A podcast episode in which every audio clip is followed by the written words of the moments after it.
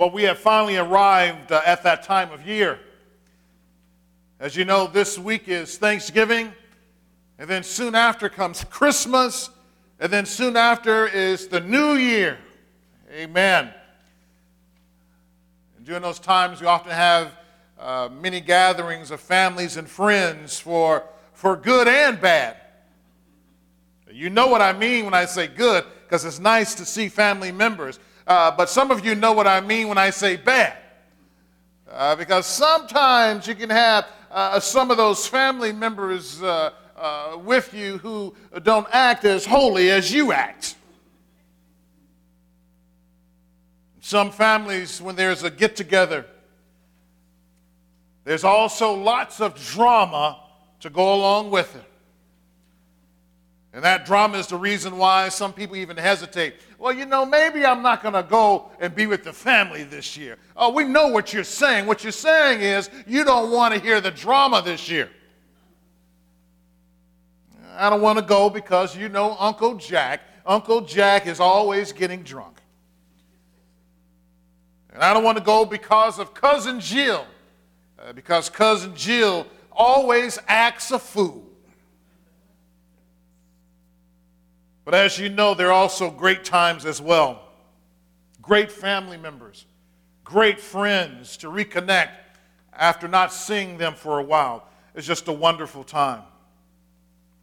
But then, one of the things that I like about this season, and for some of us, this season didn't begin on Thanksgiving, this season actually began uh, back on Halloween. And for some folks, it didn't begin then, it began back on Labor Day. And for some, it didn't begin then, it began all the way back on the 4th of July.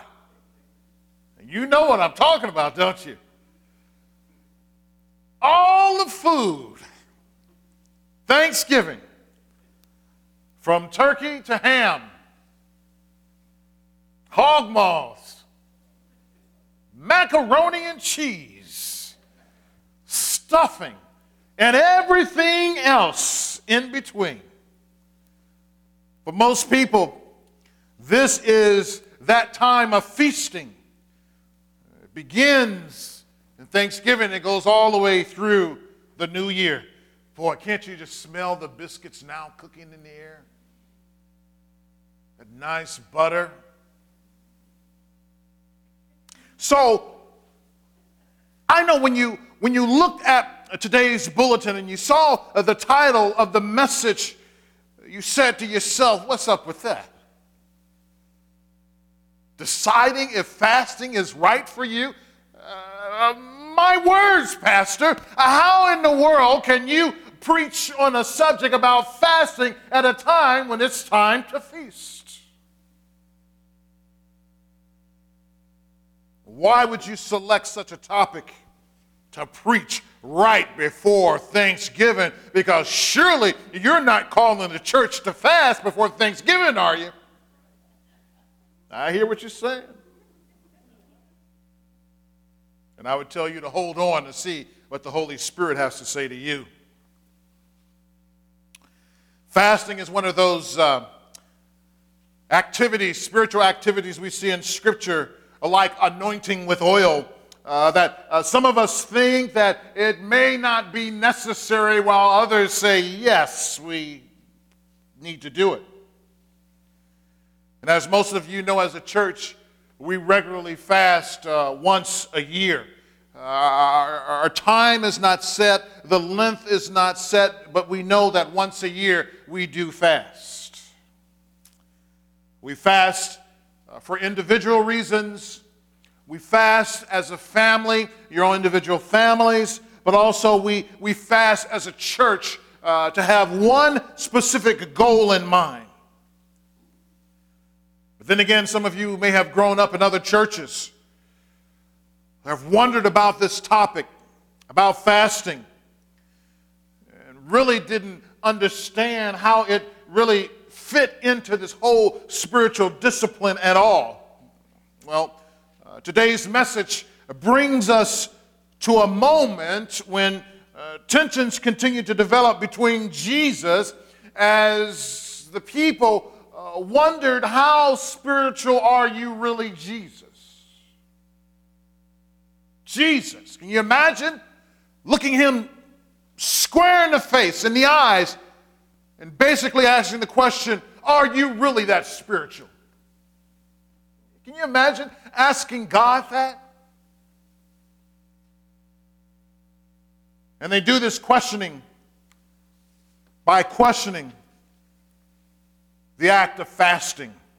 Please turn with me to Mark chapter 2, verse 18. Mark chapter 2, verse 18.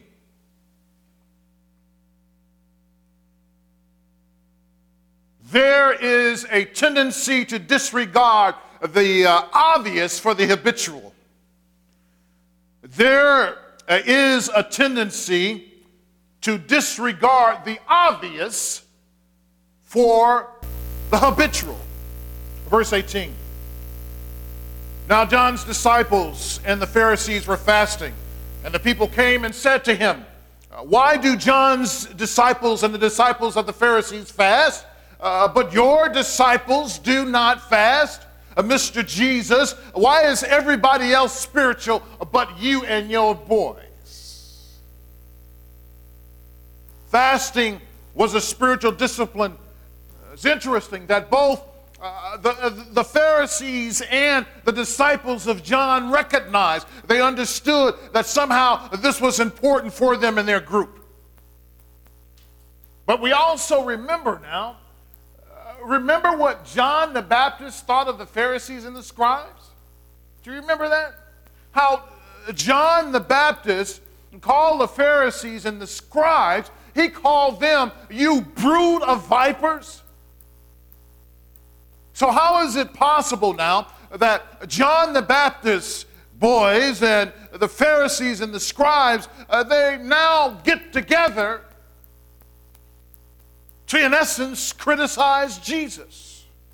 Clearly, these two groups were polar opposites in the way they approached their religious practices. Because both of these groups, they obviously they practice fasting, they practice prayer, and other ceremonial activities, you know, like going to the temple if need be. But then again, how can it appear that they both were riding on the same train down the same track? But I would tell you, just like in many of our churches today, we hear the same message that everybody else hears and we walk down the same road until we realize that some have not really been close to the Lord in the first place. They only appeared like they were close to the Lord. Uh, they, it looked as if they were from us, but they were not of us. How is that possible that everybody in the church can receive a different message? Some go out and do the same thing that they did before they came into the church, while others they fall convicted before the Holy Spirit and want to live in obedience to God yet one more week.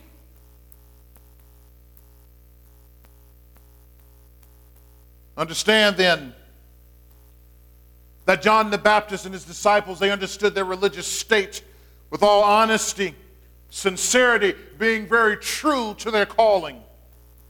On the other hand, you had the Pharisees. They were hypocritical. And as a sect, while uh, operating in their religious practice as one would push a button on a machine, it's like getting into your car, putting the key in, and turning the ignition and just simply expecting things to happen. Uh, that's the way they lived their religious life. Uh, they would say their prayers, they would do their fasting, expecting things just to happen because they did it. Hmm, some people view church the same way. Uh, just because, Lord, I came to church today, surely you're going to honor that because I walked in the church. Oh, no, I'm not going to listen to anything the preacher has to say. But because I walked through those doors, surely you're going to do something special in my life. For the Pharisees, it was hypocritical, and the religious state was just routine. So, out of these two reproaches, one true and one hypocritical, we get a single zealous thought about the practice of fasting. So one was hypocritical and the other was true and honest. And I tell you, it can be very dangerous when both your friends and your enemies come after you. When you have your friends and your enemies come against you, who can you turn to? In this place, we must make sure beyond a shadow of a doubt. Be sure about ourselves, be sure about our calling, and be sure about the Lord. As a matter of fact, even if you doubt yourself, I uh, would invite you to go find a true, trusted friend and talk it over with them. If you ever find yourself in this place, you need this because it can be, on the other side, a, a case in which God wants to guide you. And we don't want you to be hard hearted and disobedient. So ask someone who you can really trust.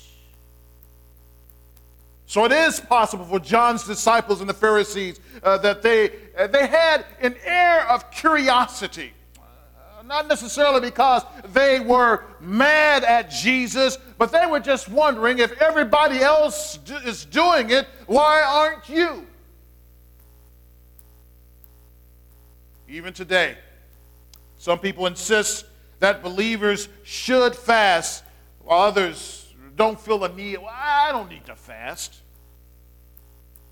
Do you look at them funny or you, do you leave them alone? What do you do?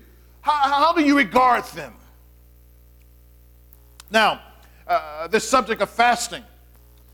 Fasting for the Jews, it was a requirement on the day of atonement. You know the day of your atonement, Yom Kippur.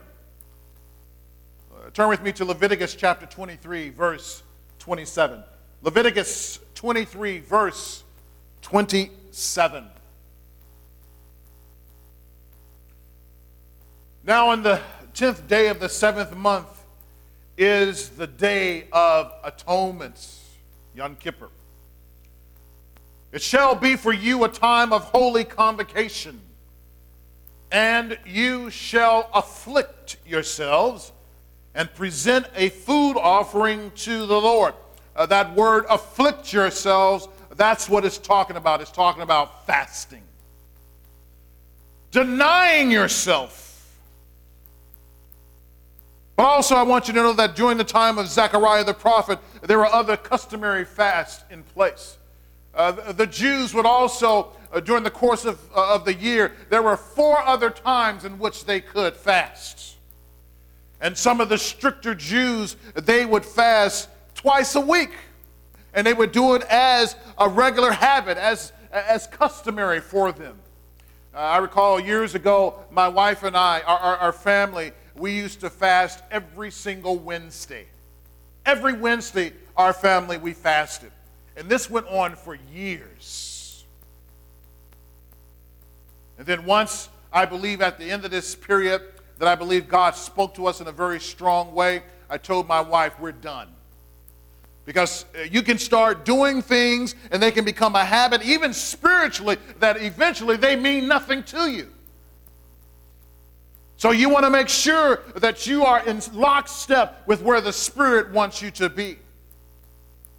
So for the Pharisees, uh, here in Luke uh, chapter 18, verse 11, Luke 18, 11, uh, they would fast, and I know that Jesus is speaking uh, such parabolically in, in, in some sense, but he says, The Pharisees standing by himself prayed thus God, I thank you that I am not like other men, extortioners, unjust, adulterers, and even like this tax collector.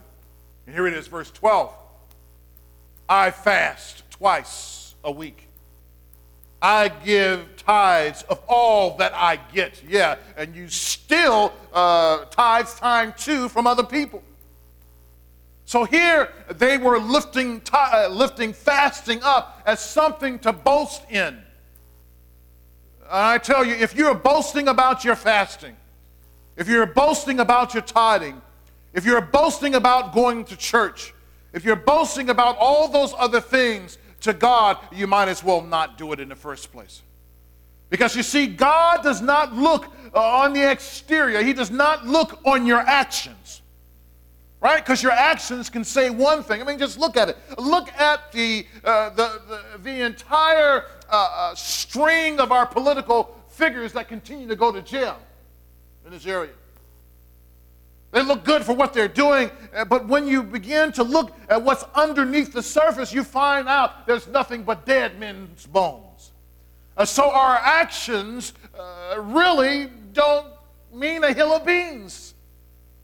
It is God who looks not at the outside, but God who looks where? At the heart. Say that again. God does not look at the outside. He's not looking at your actions, that He's looking at your what? I want you to say, my heart. Say it.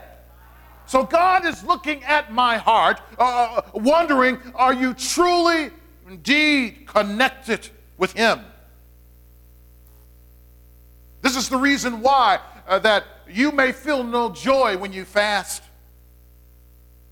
This is the reason why that you may feel no joy when it's time to give. I love giving. I love when it's time for God to call us to fast, and I love to pray. I love any I love all those spiritual disciplines. I love to worship that way because it's something that I know that pleases my Lord, so I do it out of the cheerfulness of my heart. But why is there a need to fast in the first place? Why? Why do we fast in the first place? Please turn with me to Isaiah. As my Australian friend says, Isaiah uh, chapter 58, verses 6 and 7.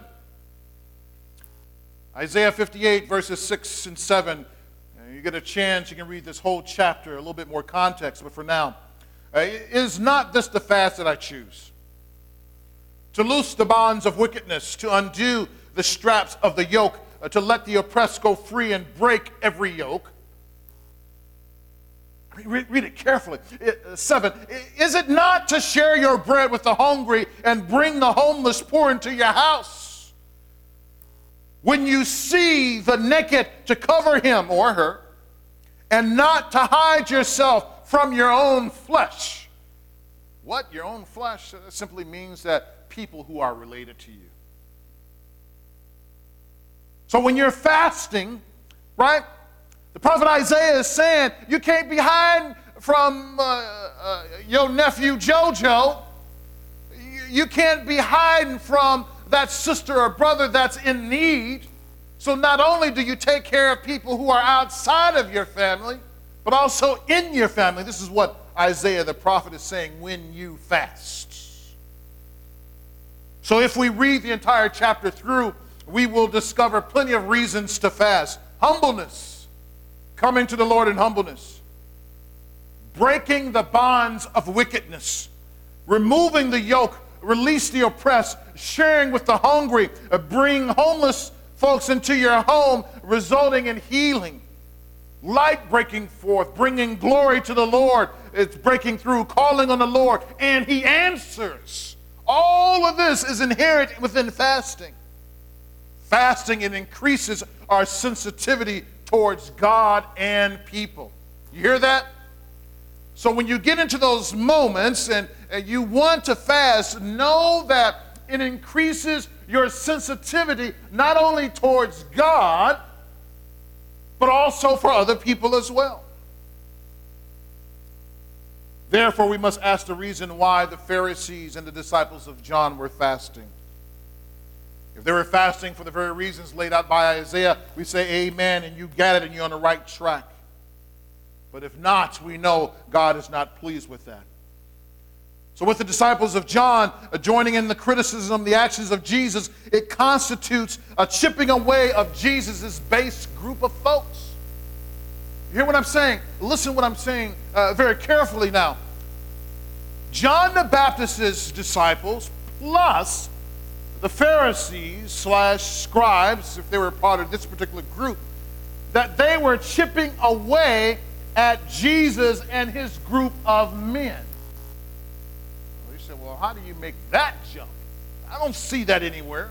Well, if you recall in Scripture, you know that uh, some of the men who followed Jesus, they were formerly disciples of John the Baptist. And if you were a disciple of John the Baptist and you go join with Jesus, and then some other uh, true John uh, the Baptist disciples come and start talking about, why aren't you all doing this? You know better than that. How is that going to make you feel? Well, wait a minute. We always did this. Everybody is spiritual. And here I'm hanging out with this guy. Maybe I need to defect and maybe I need to go back from whence I came. You see, the devil is very subtle. He is very subtle about how he comes after you. And sometimes you may not even know it's him. You may not know just because, you know, why aren't you fasting? Well, how can that be the devil? Because he's trying to uh, take away and chip away at your strength. And as you can imagine, that could sway the opinions of some of Jesus' disciples as well. So then, how does Jesus respond to these accusations about him and his disciples not fasting? Mark chapter 2, verse 19 20. Jesus said to them, Can the wedding guests fast while the bridegroom is with them? As long as they have the bridegroom with them, they cannot fast. The days will come when the bridegroom is taken away from them, and then they will fast in that day. So, whether you fast or whether you don't fast, please consider Jesus. Jesus responds by asking a series of questions used to elicit a very deep thought and reflection on their part. And oftentimes, a, a, a, very quick answer to some of our questions may not really help us. But in the struggle to answer the question that we want, oftentimes we will get the response that's needed on the inside of us. Think about it. How helpful was it for you when your parents uh, told you to do something? You would say, Well, why do I have to do it? You remember those days? And then, just like clockwork, I remember I did this the same thing to my kids too. Uh, this, I guess this is what I was taught. Right? Your kids ask you, you tell them to do something, and they say, Well, why do I have to do it? Come on, you know what you say, parents. What do you say? because I said so. Right? I'm bad and I'm bigger than you until you're no longer bigger than them and they're bigger than you. Then you have to figure out something else and another way to talk to them. Because I said so.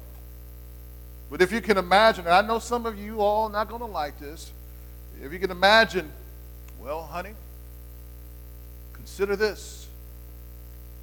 If you don't get this done, you know, if you don't take care of that garbage, you know, you know, the garbage is going to pile up in the kitchen. And if that garbage piles up in the kitchen, uh, we might get bugs and little critters running around here. And if we get bugs and little critters running around here, then you know they may end up in your bed. And if they end up in your bed while you sleep, is that a position that you want to have yourself in? And your kid steps back, put their hand on their chin. Mother, Father, you are right. Let me get this garbage and I will never complain again. Right? That works every single time, right? So, not just because I said so, uh, but when you give them something to think about, and then when they have to struggle and consider and flip it back and forth, then they come to this realization. Because we know all of our kids are like that, right? Matter of fact, this worked so well with Jesus, they crucified him. Can the wedding guests fast while the bridegroom is with them? As long as they had the bridegroom with them, they cannot fast. So Jesus, he begins uh, to answer these questions uh, through verses 19 through 22 uh, in the form of three uh, short parabolic types of statements. Number one, 19 and 20 was the wedding guest and the bridegroom. Uh, 21 is the unshrunk or the new cloth on the old garment. And then 22, the new wine into the old wineskins. So, can uh, the wedding guests fast while the bridegroom is with them? Right? Uh, the question anticipates a negative response from the listeners. Is it possible for uh, the wedding guests to fast while the bridegroom is with them? Well, number one, when they had a, a wedding celebration in those days, it wasn't like the uh, rehearsal dinner and then boom, uh, you have the wedding. Right? And I know for some of the other guys, you have like your, your, your, your bachelor parties and your bachelorette parties and all this other stuff. It, not that kind of stuff. But when they had a party in these days, uh, their wedding party lasted seven days. They had a party every single day. Isn't that cool? Well, you may not say that now because you got TV and all this other stuff to do. But if you had all this other stuff to do, you would come and you would party for seven days. Remember Jesus and the wedding in Cana? Yesterday, as I was uh, uh, putting uh, final touches on my message, I typically always take a break, and I decided to have breakfast about 7 or 8 o'clock in the morning, so I was already working for many hours. Get up, and I decided to have breakfast, and I'm thinking about this message, and you know, I throw the skillet on the on the uh, on the stove, and I get all my stuff and get ready to cook this this creation. I'm like, yeah, yeah, yeah, because I'm nice and hungry now. And right when I'm getting ready to mix my some, uh, mix my things up, something says fast. And I pause, and I'm like, wait a minute. And my stomach said, Rrr. and I said, okay, you got it, Lord. And then I, you know, I, I, got a glass of water. I went on back upstairs, and I continued to work. And I, and, and I reached this passage. And I said, ironic, Lord. But here you say in this passage that, can the wedding guests fast while the bridegroom is with them? And here I'm about to go to a wedding, and you're calling me to fast? And I asked the question, why, Lord? He says, because if that wedding would be very true, and if I were there, there would be no reason for you to fast. But because I'm not going to be there in essence, you need to fast for me.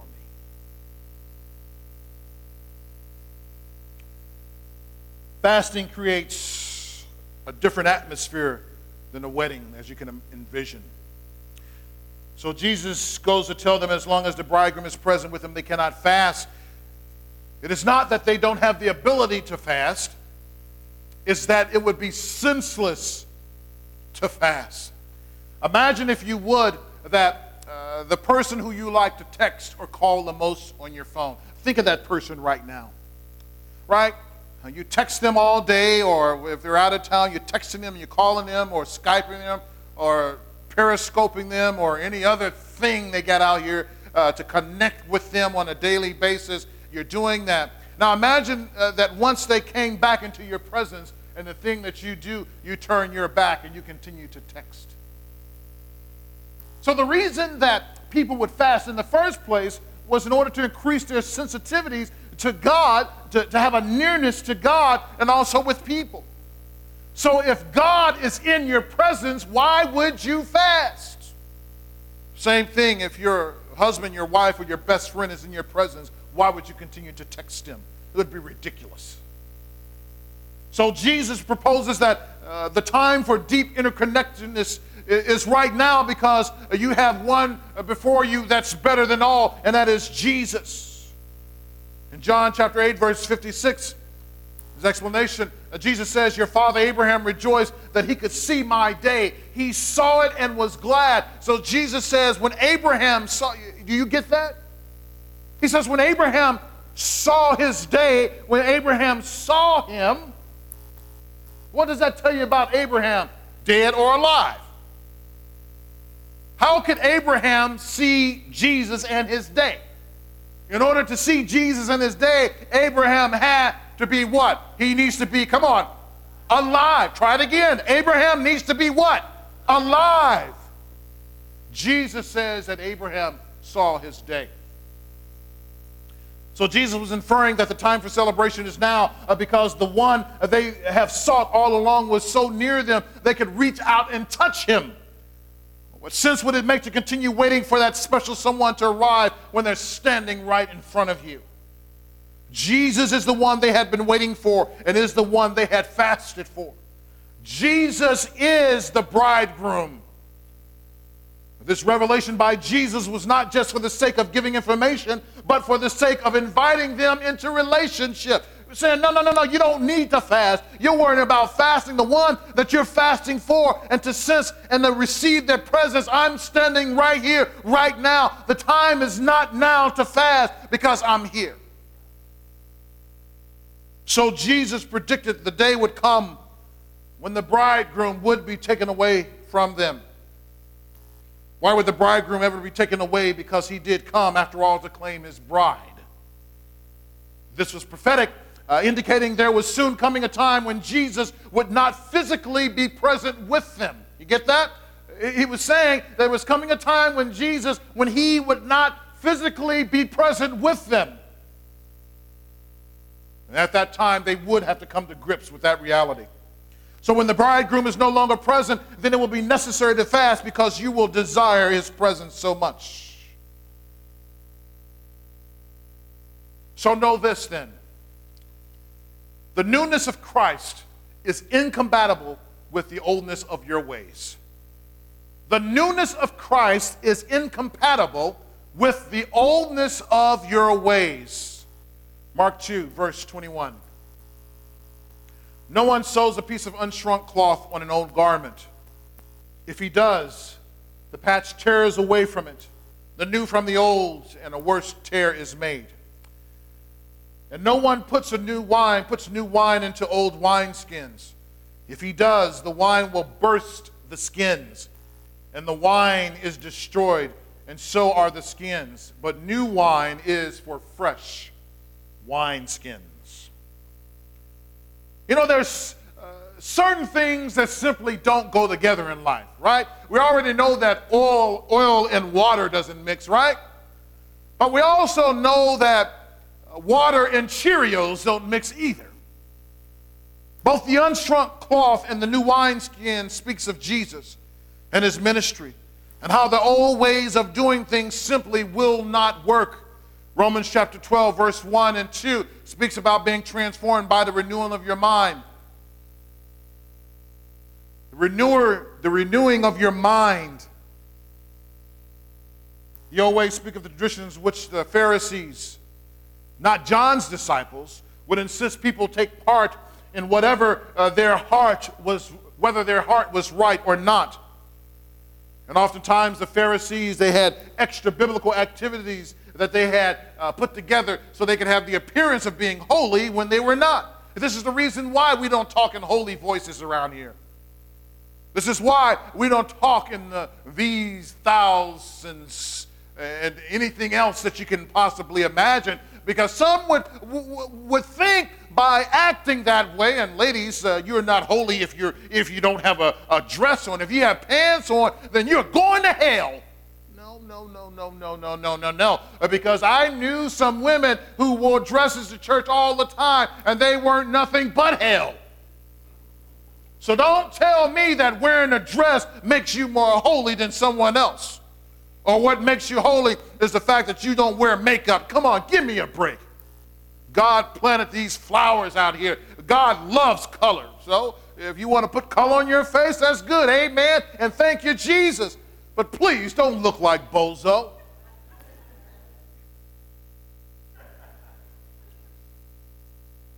This is why we don't have the super spiritual voices, and neither do we insist on wearing collars, wearing uh, a suit, or walking around with a staff or a fancy hat on our head. What is that?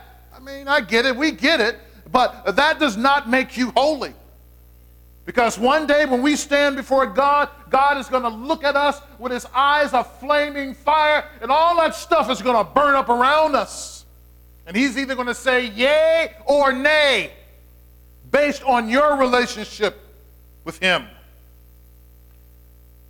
The fact is, there is no other way for new wine to be contained unless it is held in new wine skin.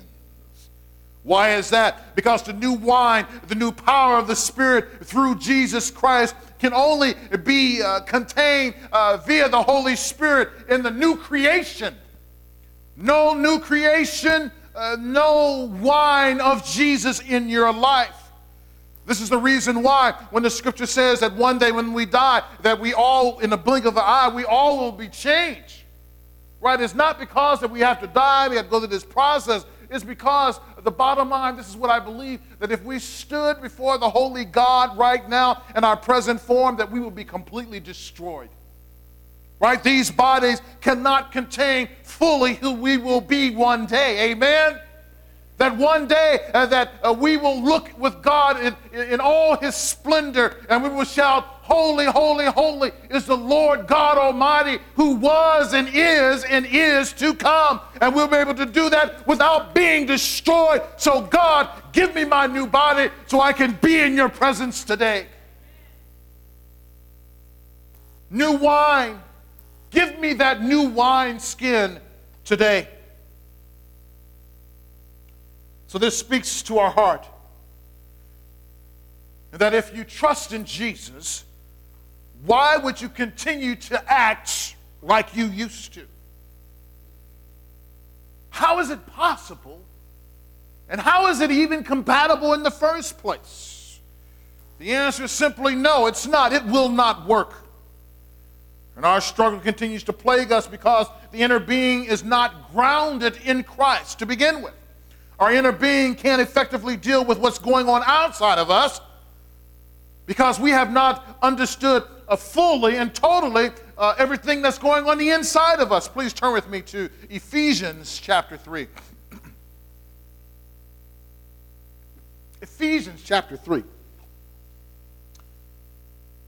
I want you to find about uh, verse 17. Start at verse 14. For this reason, for this reason, verse 14, Ephesians chapter 3. For this reason I bow my knees before the Father, from whom every family in heaven and on earth is named, that according to the riches of his glory he may grant you to be strengthened with power through his Spirit in your inner being, so that Christ may dwell in your hearts through faith, that you, being rooted and grounded in love, may have strength to comprehend with all the saints what is the breadth and length and height and depth, and to know the love of Christ that surpasses uh, knowledge, that you may be filled with all the fullness of God. Here, all the way back to verse 18, may have strength to comprehend. Paul is praying that we may have strength to comprehend the fullness of God's love. In other words, Paul is saying that uh, at the present that we don't have it in us to completely understand the fullness of who God is and the love that he has for us. We are not able. And once we're able to do so, uh, that when God gives us the revelation, then we can shout for joy. Then we can live for Him when we truly can comprehend.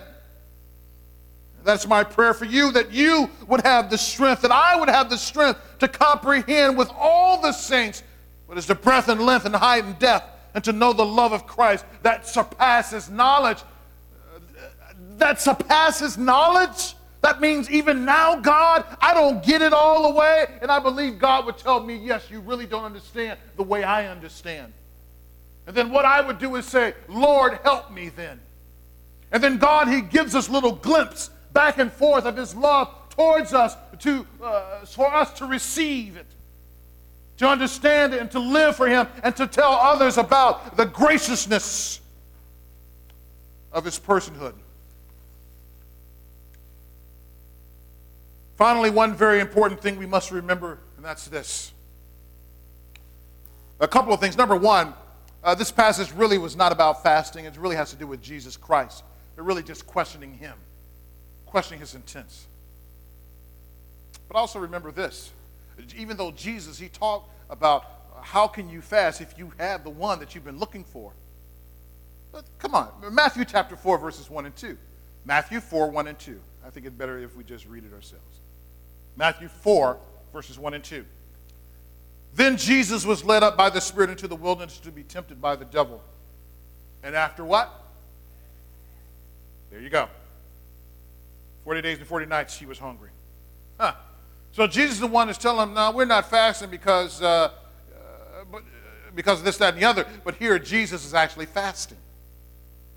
So if we're saying that, no, we don't need to fast, but yet Jesus himself fasted, what does that tell us? That we probably do need to fast at times. Amen? But this kind of fasting was also accompanied by prayer. This time of preparation was anticipation of the challenge that Jesus would soon face by the temptation of the adversary. So, again, not only does fasting draw us near to God and draws near to one another, but also helps us in preparation for a major spiritual challenge. Fasting can be hard, but it helps us in preparation for a major spiritual challenge. And I believe this is why the Lord called me to fast yesterday, because I did not want to do it. I'll tell you, I didn't want to do it. I didn't want to do it because I'm like, man. And then, especially when I went through all that, you know, I just, you know, I didn't want to do it, but, you know, I knew it looked like some other stuff was going. There's no telling what else would have happened. So we need to remember that Jesus is the focus of all spiritual disciplines, and that if we are uh, uh, to be in it to please ourselves or to get something that is frivolous, then we're completely missing the point. You and I must commune with the Lord. This is what this is about. Fasting, if we fast, to be in the presence of our Lord. Make sure that it's not mechanized and you're not doing it for show. Nearer to Jesus, we must get. And yes, we must do whatever it takes to get there. Let's pray.